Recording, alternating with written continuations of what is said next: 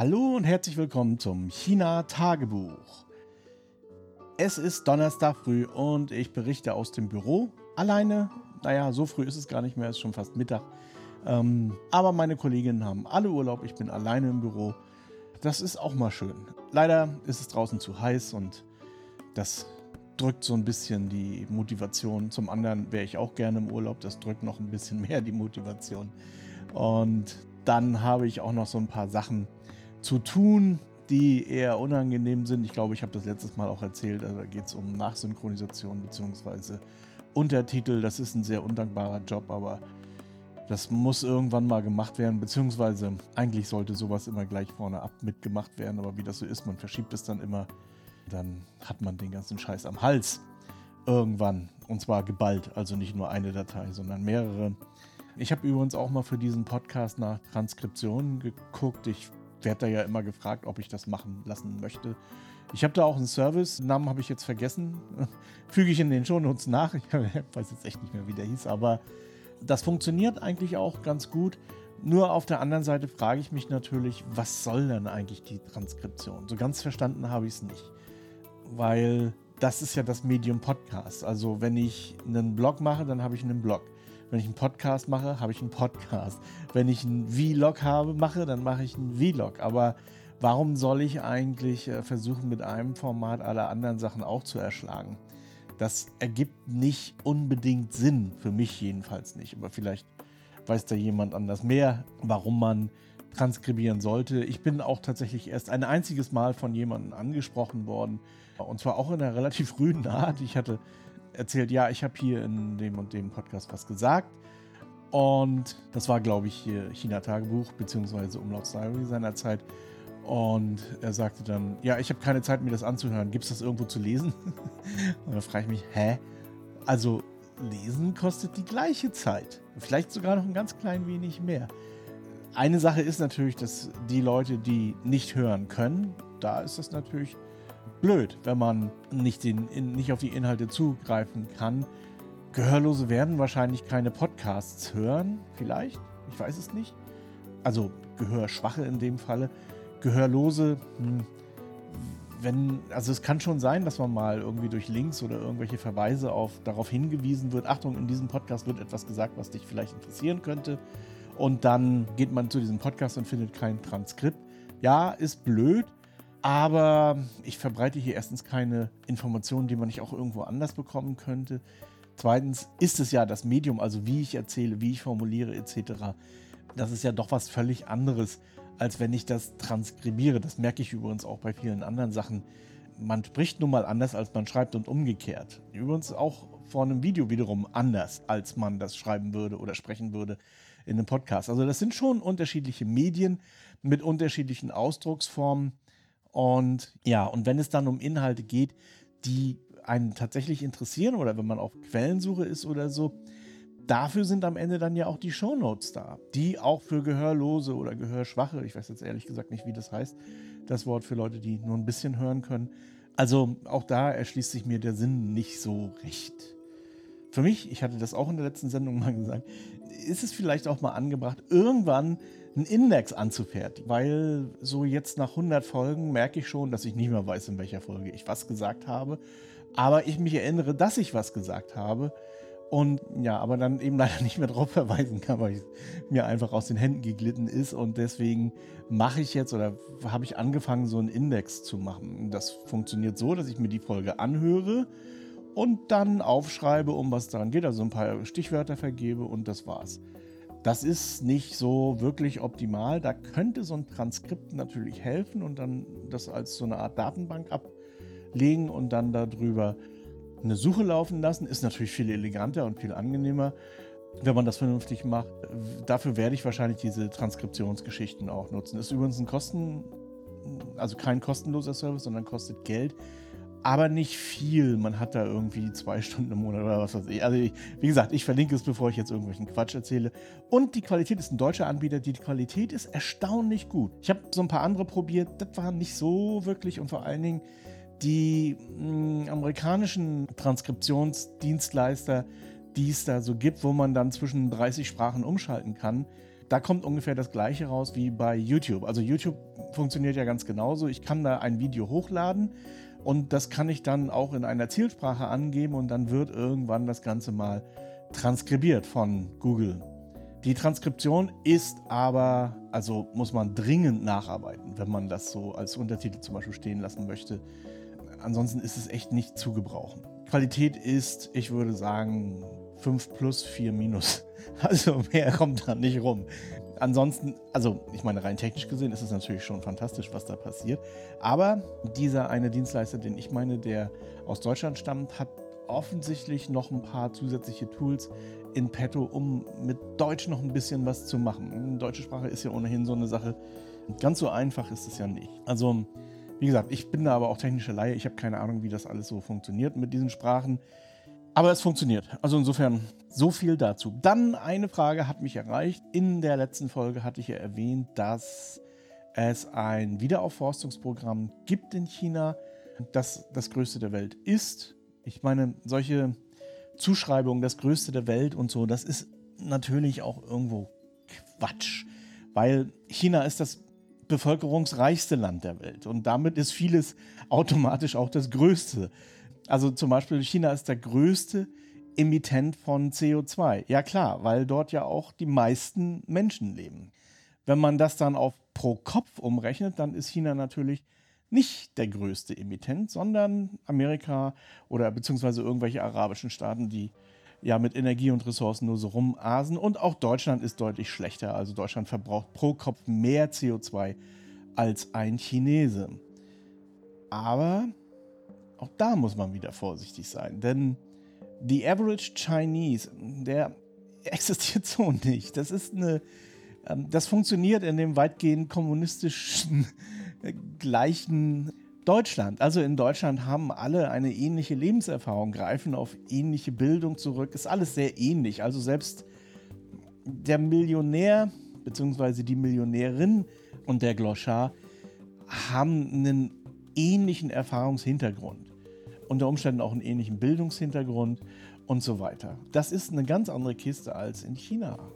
Wenn ich dort Menschen vergleiche, die in bestimmten Verhältnissen leben, wie man sie sich eigentlich gar nicht mehr vorstellen kann, wo wirklich noch tausend Jahre zwischen uns und denen liegen in der Entwicklung und die auch wirklich viele Sachen nicht kennen, jetzt mittlerweile durch Fernsehen und so weiter und so fort schon, die zum Teil auch ihren Lebensstil bewahren wollen zum Teil nicht. Und das habe ich in Xinjiang auch oft erlebt, dass, also ich habe da mit Leuten gesprochen, also mit Uigur hauptsächlich, die auch sagten, ja, es ist alles schön hier und Natur und mit Pferden und im Zelt leben und alles toll und der Lifestyle ist auch nicht so schlecht, aber sie würden schon gerne in Shanghai leben. Und sie haben, manche von denen haben auch eine ganz gute Bildung genossen. ich bin mir ziemlich sicher, die sind jetzt irgendwo in Shanghai, Shenzhen oder irgendwas, sind Ingenieure oder Manager oder keine Ahnung was und haben sich ihren Traum verwirklicht. Das ist immer so eine Sache. Es gibt natürlich auch Leute, die kehren zurück, die sagen, ah, die Jagd nach dem goldenen Kalb, das ist alles nichts so. Man kann es auch einfacher haben, schöner haben. Das ist auch richtig. Ich selber enthalte mich da jeglicher Wertung, weil das ist wirklich nicht so einfach zu sagen. Aber wie gesagt, es gibt ein extremes Gefälle zwischen arm und reich, zwischen gebildet und ungebildet, zwischen Lebenshintergrund, Lebenserfahrung, wenn man dann mal das Land so ein bisschen aufteilt und hier den wirklich fetten, reichen Osten nimmt, der schon weit in der Zukunft angesiedelt ist und das vergleicht mit dem ja relativ kargen, ärmlichen, rustikalen auch schönen Westen, egal ob Yunnan, Xinjiang oder Tibet oder so, da muss man aufpassen, dass man da nicht ins Romantisieren kommt, aber da sind eben Welten dazwischen und die verbrauchen einen Bruchteil von der Energie, die ich hier verbrauche im Osten. Also insgesamt, rein statistisch, stimmt das natürlich, ein Chinese verbraucht einen kleineren ökologischen Fußabdruck, aber ein Shanghaier, ein Shenzhener hat einen deutlich größeren ökologischen Fußabdruck als ein Europäer wahrscheinlich. Und deswegen ist der durchschnittliche Chinese immer so eine Falle, in die man relativ schnell laufen kann und wo man sich vor hüten muss. In der politischen Auseinandersetzung ist natürlich China, da geht es gar nicht mehr um pro Kopf und auch nicht um diesen Average Chinese, sondern da geht es einfach darum, China ist der größte Verschmutzer der Welt und damit hat sich das erledigt, wohl wissend, dass ein Amerikaner ungefähr dreimal so viel Energie verbraucht. Aber gut, ich will hier auch gar nicht groß politisieren. Dieses Aufforstungsprogramm ist tatsächlich eines der größten. Das nennt sich Green Wall. Das existiert auch schon länger. Soweit ich weiß, schon seit Beginn der Öffnung Chinas. Also man hat ja der chinesischen Natur sehr übel mitgespielt, insbesondere in den 50er, 60er Jahren. Also das war in allen Ländern, die so im Aufbruch waren, zu jener Zeit hat man gedacht, man könnte alles machen. Man könnte die Natur so regelrecht bescheißen. Und da gab es Projekte von den Russen, irgendwie das Beringmeer abzusperren oder so. Also die Aleuten entlang so eine Art Staumauer bilden. Man wollte mit Atombomben irgendwelche Stauseen schaffen. Also das, das war schon absurd, was da in den 50er Jahren alles so an Ideen unterwegs war. Aber es war eben so eine Zeit des Aufbruchs. Und in dieser Zeit hat man natürlich die größten Fehler gemacht, die man überhaupt machen konnte und die sich dann relativ schnell auch ausgewirkt haben. Ich habe gerade erwähnt, ich war ja mal in Xinjiang und da gibt es die Taklamatan-Wüste. Das ist heute eine Wüste, das war früher eigentlich eine Steppe. Und dort hat man für den Baumwollanbau Flüsse umgeleitet und das ging so dermaßen nach hinten los, die Flüsse sind einfach versiegt. Aus der Steppe wurde eine Wüste mit dem Baumwollanbau, war es nur noch einigermaßen in den Tälern machbar. Also eine menschengemachte Katastrophe. Jetzt ist man dabei, das wieder zurückzubauen und pflanzt dort Bäume und all so eine Sachen. Aber ja, das sind eben Dinge, also Aralsee, genau das gleiche. Aber man braucht jetzt gar nicht nur in den Osten gucken. Solche Geschichten gab es natürlich auch im Westen zuhauf, ganz insbesondere in Amerika. In Amerika, der Hoover-Damm übrigens, der seinerzeit gebaut wurde, ich glaube, es war in den 30er Jahren, der Lake Mead trocknet gerade aus. Das ist unglaublich, das ist das größte Wasserreservoir Amerikas, ist fällt trocken das wird interessanterweise in der Presse gar nicht so groß erwähnt, also in der deutschen Presse jetzt. Aber es ist natürlich ähnlich wie der Aralsee, das ist schon eine Katastrophe. Der Hoover hat ja nun auch die Energieversorgung, vor allen Dingen von Las Vegas, übernommen. Und das Wasser aus dem Lake Mead kommt, äh, ist für, ja, vor allen Dingen für Kalifornien wahrscheinlich gedacht. Also, wenn das so weitergeht, wenn es dort nicht irgendwann mal zu Regen kommt, dann, ja, dann bin ich mal gespannt. Also, ich, ich kann mir gar nicht vorstellen, was dort passieren wird. Irgendwann in den 80er Jahren, Ende der 80er Jahre, hat man dann natürlich in China erkannt, dass das alles irgendwie Kacke war. Und hat dann mit der Wiederaufforstung begonnen. Also zum Stand in den 80er Jahren, also das war sozusagen nach der Katastrophe, da war die Bewaldung zurückgegangen in ganz China auf 12 Prozent. Und jetzt 2020 ist es bei fast, äh, 22 ist es bei fast 25 Prozent. Also, das hat sich verdoppelt, der Waldbestand in den 40 Jahren. Das ist jetzt auch nicht so viel, wie man sich das wünschen wollte. Aber man kann das auch umrechnen in Äquivalente, also in ähm, Waldkohlenstoffreserven heißt das. Das sind dann 9,2 Milliarden Tonnen. Das ist natürlich, weil das vergisst man häufig, China ist das führende Land im Bereich Photovoltaik. Der Zubau im Jahr 2022 beträgt 91 Gigawatt. Das ist gigantisch, das ist wirklich viel. Und das kann man auch wiederum in Kohlenstoffäquivalenten umrechnen, wenn man diese Gigawatt ersetzt durch Kohle oder Öl. Bei Atom wird es ein bisschen kompliziert, da Atom ist auch übrigens nicht CO2-frei, was immer so gerne behauptet wird, denn für das Mining und den Transport brauche ich natürlich CO2. Aber gut, das ist ähm, im Verhältnis jetzt zu den fossilen, könnte man praktisch ignorieren. Allerdings ist Atom ja nicht erneuerbar. Das heißt, ich muss immer Uran oder irgendeinen Kernbrennstoff nachschieben. Das heißt, die CO2, der CO2-Anteil, der immer wieder neu erzeugt wird, kommt natürlich oben drauf. Bei Photovoltaik oder Wind ist es nicht so, denn da habe ich einmal eine CO2-Last aufgenommen und die wird dann abgezahlt über die Zeit der Lebensdauer oder, naja, je nachdem der Standzeit, die das Gerät dann eben irgendwo steht.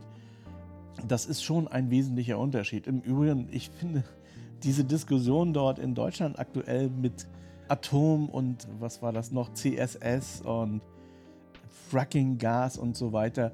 Den Deutschen wird jetzt vorgemacht, als wenn das irgendwas damit zu tun hätte, dass die Russen kein Gas mehr liefern. Ja, da ist vielleicht ein bisschen was dran, aber die Lösung ist ja, liegt ja auf der Hand. Die Lösung wäre Wind und Photovoltaik und Wasserkraft im Übrigen, also Kleinwasserkraft insbesondere, der man ja gerade den Hals abdrehen wollte diese alle zusammengenommen könnten relativ schnell skaliert werden, wenn man denn wollte. Aber da gibt es natürlich und das hatte ich ja auch in meinem Film, also in der Solargeschichte erwähnt, durchaus Teile der Industrie beziehungsweise ja des industriellen Komplexes, die was dagegen haben, die da nicht abgeben wollen und denen auch wirklich das Ende der Welt scheißegal ist. Also die einfach nur äh, ihr Ding weitermachen wollen, beziehungsweise wenn es denn schon irgendwie regenerativ sein muss, dann möchten sie wenigstens die Kontrolle von vorn bis hinten darüber behalten. Und das ist die eigentliche Auseinandersetzung. Jeder, ich glaube, selbst Lindner oder wahrscheinlich sogar dieser Werner Sinn dort oder wie der heißt, wissen, dass Atom keine Lösung ist. Weil der, der Anteil ist einfach viel zu gering und die ganzen Kosten sind viel zu hoch. Also warum soll man dann... Das ist doch irgendwo Quatsch. Ich habe exakt den gleichen Liter Milch im Supermarkt liegen und dann kaufe ich den, der zehnmal teurer ist. Was soll das? Also die Kilowattstunde ist nun mal nur eine Kilowattstunde und der ist es im Prinzip egal, woher sie kommen. Aber womit ich sie erzeuge, ist nicht so ganz egal. Und dann nehme ich doch natürlich die günstigste. Und das ist nun mal Photovoltaik. Und Wind, Wasserkraft jetzt nicht wirklich, aber Kleinstwasserkraft ist meines Erachtens ein Potenzial, was man noch gar nicht gehoben hat. Da ist auch in Ländern wie Deutschland wirklich viel zu holen, weil es sehr viele Fließkraft gibt und das könnte man alles nutzen, wenn man das denn wollte. Ja, aber es ist natürlich dezentral ne? und damit äh, ist auch klar, warum oder weshalb man das nicht möchte. Also Sinn, Lindner, Merz und all die Typen, die wissen natürlich ganz genau, dass das Unsinn ist, dass man, dass auch CSS schlichtweg nicht funktioniert auf Dauer. Dass das alles Backbärenkram ist, aber das sind alles Technologien, die nur von großen Unternehmen, von zentralen Unternehmen gewuppt werden können. Also, und so haben sich die liberalen oder neoliberal-konservativen Kräfte vereinigt, versucht man das zu propagieren und dreht den Leuten natürlich eine Nase und erzählt ihnen ja, der Russe. Ich erinnere mich noch gut an irgendwelche Kommentare von Altmaier zu Erneuerbaren und so weiter und so fort. Vielleicht ist Altmaier ein Russe, wer weiß. Aber das alles liegt wirklich in der Hand oder lag in der Hand der Deutschen selbst. Sie hätten das alles machen können. Sie hätten, wären längst Weltmarktführer, Technologieführer, Disführer, Jenesführer, wenn sie sich nicht von der Großindustrie hätten verarschen lassen. Das Volk, also die Deutschen insbesondere, denn die können ja wählen, wenn sie wollen. Um das Waldthema nochmal ganz kurz abzuschließen. In Deutschland wiederum ist der Waldbestand in den letzten 20 Jahren tatsächlich um 10% zurückgegangen. Man kann das jetzt nicht eins zu eins umsetzen, das ist also von 20, 2000 bis 2022. Die anderen Zahlen, also die Verdopplung des Waldbestandes in China ist von 1980 bis 2022, also 40 Jahre mehr oder weniger. Das sind also zwei verschiedene Geschichten mit unterschiedlichen Dynamiken auch. Allerdings hat man hier auch schon von staatlicher Seite annonciert, dass die Wiederaufforstung weitergeht und zwar noch extremer. Es wird ja auch so von verschiedenen Organisationen, GOs vorangetrieben, dass man da noch schneller vorankommt, denn die Aufforstung hat eine ganze Reihe von zusätzlichen Effekten. Also das ist die ganze Wasser oder das Wassermanagement. Ohne Wald und ohne Begrünung kann man sich im Prinzip die gesamt, das gesamte Wassermanagement in die Haare schmieren. Das funktioniert dann nämlich alles nicht so richtig. Die Kühlung der Städte, wenn ich alles im Griff habe, aber am Ende mehr Kühlung für die Städte ausgeben muss, weil ich insgesamt das gesamte Stadtgrün entfernt habe, dann habe ich auch nichts gewonnen. Also das gehört alles zusammen. Auch die Begrünung von Gebäuden, das ist ja, ist ja mittlerweile so eine Mode geworden hier in China, dass man Gebäude selbst begrünt. Übrigens ausgehend, wenn ich mich richtig erinnere, von einem Mailänder Architekten, der damit angefangen hat, Häuser bewachsen zu lassen. Ja, also das ist so der Stand aktuell. In Deutschland brennen aktuell die Wälder ab. Nun gut, dafür kann jetzt Deutschland nicht so wirklich was an sich schon, aber das ist natürlich bitter. Und ich habe Bilder vom Harz gesehen, wie der Borkenkäfer da gewütet hat. Das ist natürlich auch eine Schuld der Forstwirtschaft über die letzten 60, 70, 80 Jahre, die dort vonstatten ging, dass man einmal auf billige Fichte und Kiefer gesetzt hat, weil man das sich natürlich, weil es erstens schnell wuchs und einigermaßen gut verkaufbar war und zweitens, ja, in der Handhabbarkeit komplett easy. Die deutschen Mischwälder existieren so eigentlich nur noch in wenigen Gebieten, unter anderem eben auch in Mecklenburg. Aber auch in Mecklenburg geht eben der Waldbestand oder ging der Waldbestand in diesem Zeitraum um 4% zurück. Das ist schon, schon ziemlich bitter. Ich weiß gar nicht, in welchen Gebieten er zunahm. Ich glaube in keinem einzigen. Aber ja, so sieht es eben aus. Also die Situation wird sich in Deutschland noch weiter verschärfen mit Hochwassern, mit den ganzen weiteren Katastrophen, mit der Zunahme der Temperatur, wenn man nicht irgendein Waldprogramm auflegt. Und dazu gehört natürlich auch das Überlassen der Wälder oder das sich selbst Überlassen der Wälder. Damit hat man in China auch angefangen, dass man eben sagt, okay, dieser Wald ist jetzt geschützt vor irgendwelchen Zugriffen, menschlichen Zugriffen, wir machen da nichts mehr. Äh, wir lassen das jetzt einfach so wachsen, wie es kommt. Ach ja, was ich eigentlich eingangs hätte erwähnen müssen, dieser Green Wall, das kann man sich schon vorstellen. Wall steht natürlich für einen Wall gegen die Wüste. So war das ursprünglich mal gedacht. Also, dass man die Ausdehnung der Gobi, der Taklamakan und anderer Wüsten einfach verhindern wollte. Mittlerweile hat sich der Sinn dieser Wiederaufforstung ein ganz klein wenig erweitert, aber diese Wallfunktion gegenüber den Wüsten existiert natürlich nach wie vor.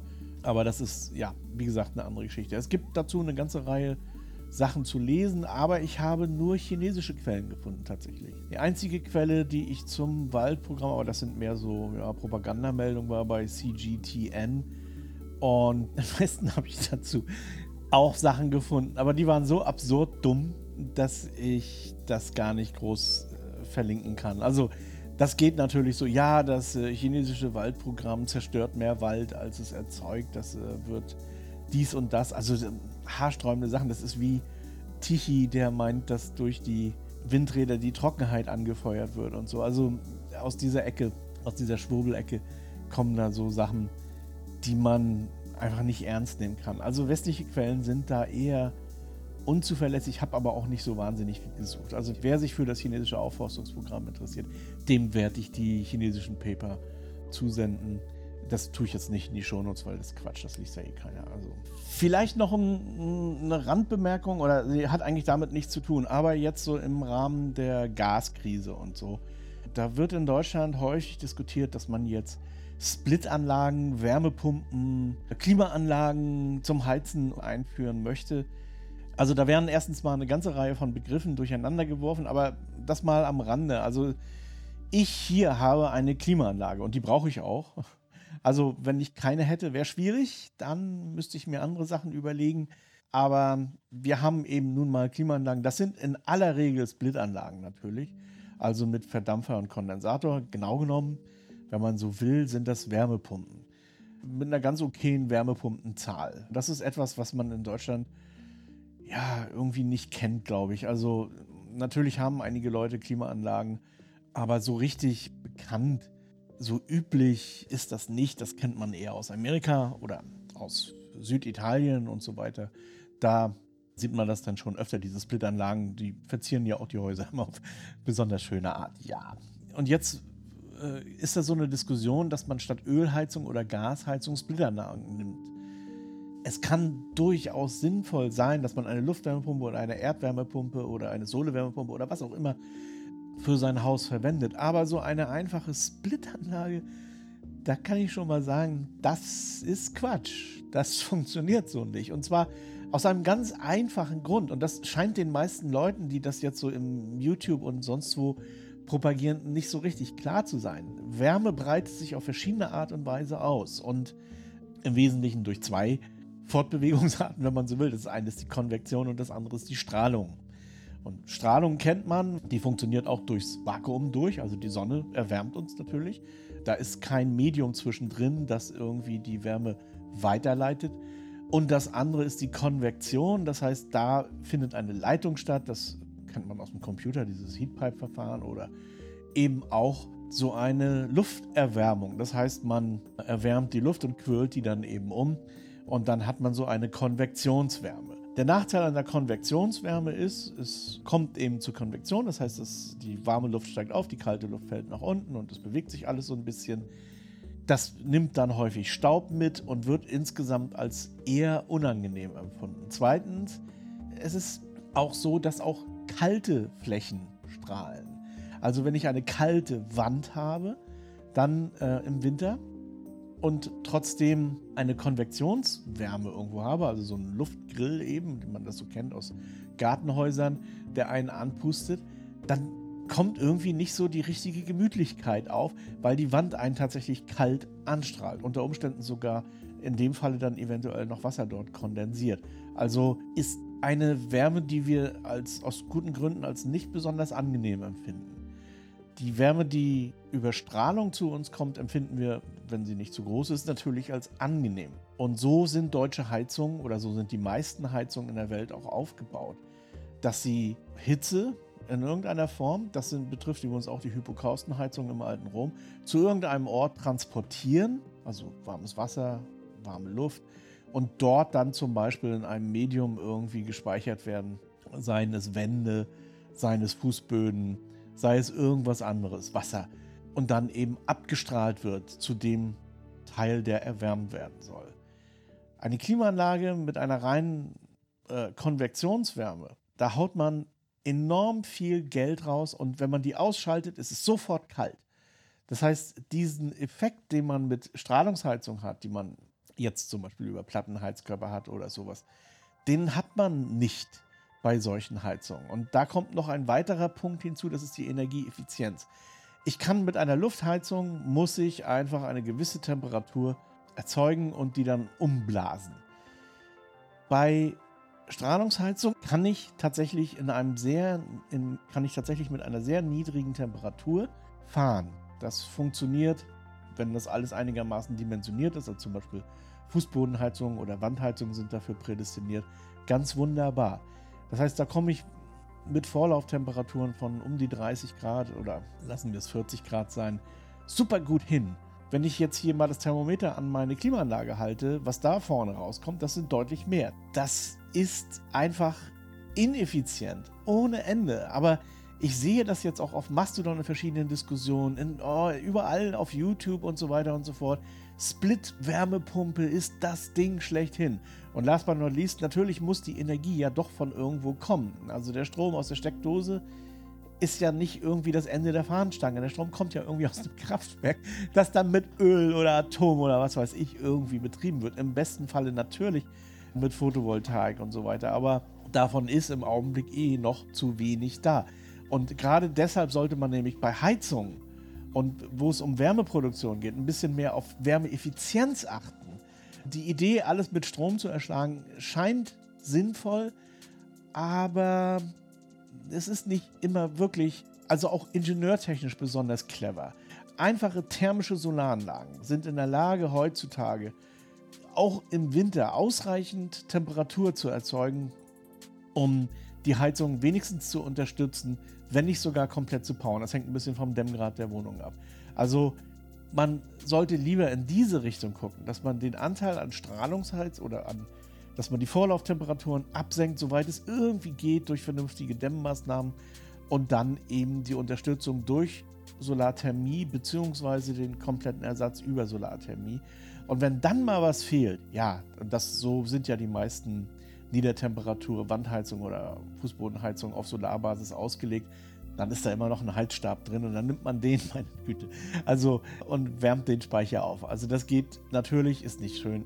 Und andersherum, natürlich kann ich eine Bohrmaschine nicht mit warmem Wasser betreiben. Da brauche ich Strom und ich brauche Strom auch für viele andere Sachen. Dann nehme ich eben Strom aus der Photovoltaikanlage oder von irgendwelchen Dingen. Aber aus Strom Wärme machen ist auch heute noch nicht unbedingt der cleverste Weg. Überhaupt nicht. Eine Wärmepumpe kann durchaus sinnvoll sein, wenn es eine echte, also insbesondere Erdwärmepumpen, wenn man tief genug kommt oder solche Sohle-Wärmepumpen. Aber das sind natürlich bautechnische Aufwendungen und die sind auch echt teuer.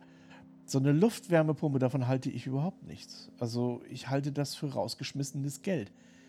Das bringt es am Ende nicht. Und dazu kommt noch etwas, es gibt auch so tradierte Bauweisen, die man durchaus nutzen könnte, auch im modernen Städtebau. Ja, die, die tatsächlich uralt sind. Auch hier in China, da gibt es ja diese vier Wendehöfe, ne, also Yuan, die dahingehend tatsächlich ganz schön optimiert waren. Das merkt man dann erst, wenn man sie mal von der Architekturseite, also wenn man sich von einem Architekten mal erklären lässt, wie das eigentlich genau funktioniert mit so einem Gebäude. Und die gleiche Art der, des Hofes gibt es ja auch in Italien, also diese Atrien in der Mitte eines Vier-Seitenhofes und so weiter. Das ist ja nichts besonders Neues so gesehen. Aber diese tradierten Bauformen kann man durchaus aufnehmen, auch in der modernen Bauweise. Und dann kann man enorm viel Energie sparen. Also so eine Sau durch das Dorf zu treiben, wir brauchen unbedingt jetzt alle Split-Wärmepumpen, das ist einfach nur dumm. Das muss ich mal so sagen. Also ich lebe seit 2015, seit 17 Jahren mit diesen scheiß Luftwärmepumpen. Wir haben hier keine Heizung, keine Strahlungsheizung. Die gibt es südlich des Yangtze nicht. Ne? Also das ist einfach, ja, ist, braucht man eigentlich auch nicht. Aber man denkt sich im Winter manchmal, ach, jetzt hätte ich gerne so eine Heizung. Und übrigens, ach, auch ganz interessant, es gibt ja diese römische Hypokaustenheizung, das ist keine reine Luftheizung. Die Luft wird da die warme Luft wird transportiert in Kanälen, die wiederum wärmen dann Ziegel auf und die Ziegel wiederum strahlen dann ab. Das ist eigentlich der Sinn der ganzen Sache. Man wollte nicht unbedingt warme Luft irgendwo reinpusten, was natürlich auch passiert oder was auch ganz logisch ein Effekt ist. Aber die Strahlungsheizung, das war auch den Römern schon klar, ist eine feine Sache, wenn man sie dann hat. Aber in Rom war das jetzt auch nicht so unbedingt notwendig. Aber die gleiche Heizungsform gibt es auch in China. Und da heißt die Kang. Und es gibt so ein paar Witze um Kang-Heizung tatsächlich.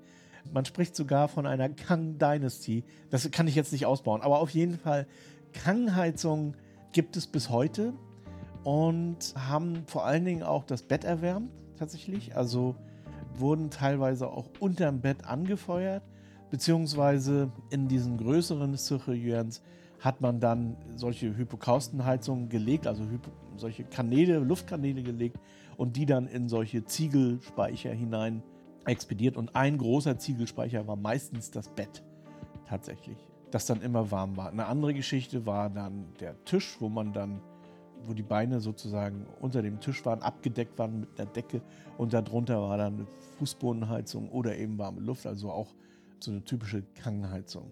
Das ist eine ist historisch sehr interessante Geschichte übrigens. Ich wollte zwei Domains kündigen ähm, bei Strato. Also ich ziehe mich ja so langsam zurück von Strato und habe alles auf Contabo irgendwo umgelegt, weitgehend jedenfalls. Und da wollte ich zwei DE-Domains kündigen, die ich einfach nicht mehr brauche, die aber, ja, wie das so ist, sich da so mit der Zeit ansammeln und dann da rumlagen, vor sich her schimmelten und dann wollte ich die kündigen und dann erhielt ich von Strato eine E-Mail, das ist jetzt kein Quatsch, da hieß es, ja, Kündigung, dazu müssen Sie uns einen Brief schicken der vor Ihnen unterschrieben und wenn es eine Firma ist, auch gestempelt sein muss. Ich überlege, hä? Was?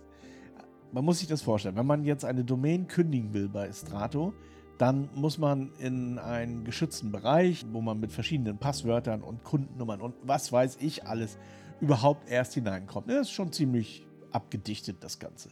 Und da kommt man nicht so ohne weiteres rein. Und wenn man dann eine Domain kündigt, dann kriegt man erstmal eine E-Mail, da muss man bestätigen, willst du die wirklich kündigen? Und also eigentlich ist der Missbrauch oder die Chance, dass es da einen Missbrauch gibt, gerade bei Kündigung von Domains, praktisch ausgeschlossen. Also theoretisch bestehend, aber praktisch meines Erachtens ausgeschlossen.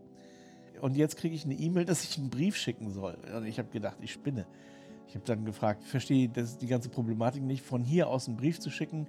Das wäre ein Dokument, also das macht man ja so bei Ämtern, wenn es um Pässe und Fahrerlaubnissen geht oder sowas. Aber so ein Doc-Service bei DRL, der ist auch wirklich teuer.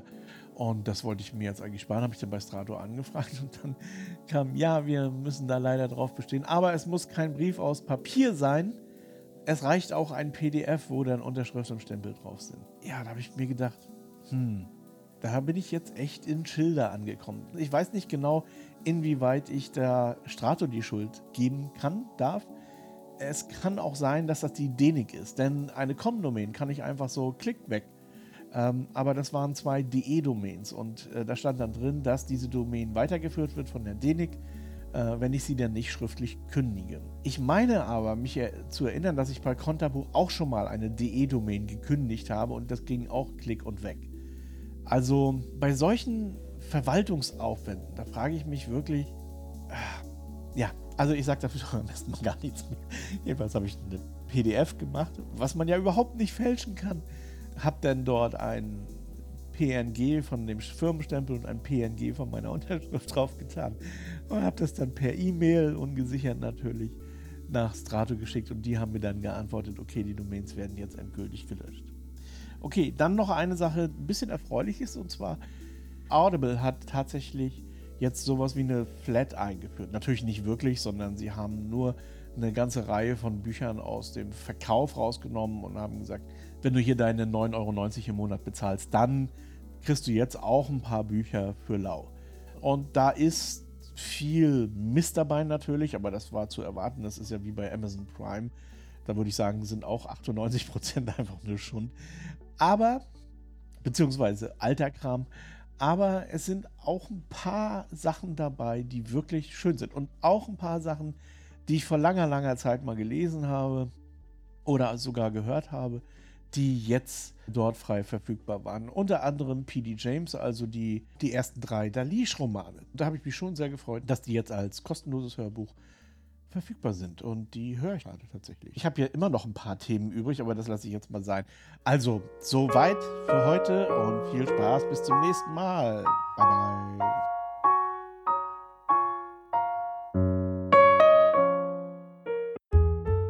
HC Andersen. Zu reisen ist zu leben. Mit Solarenergie von Eco Worthy. Ob Vanlife, Tiny House oder Camping. Eco Worthy, dein Partner für Solarenergie. eco-worthy.com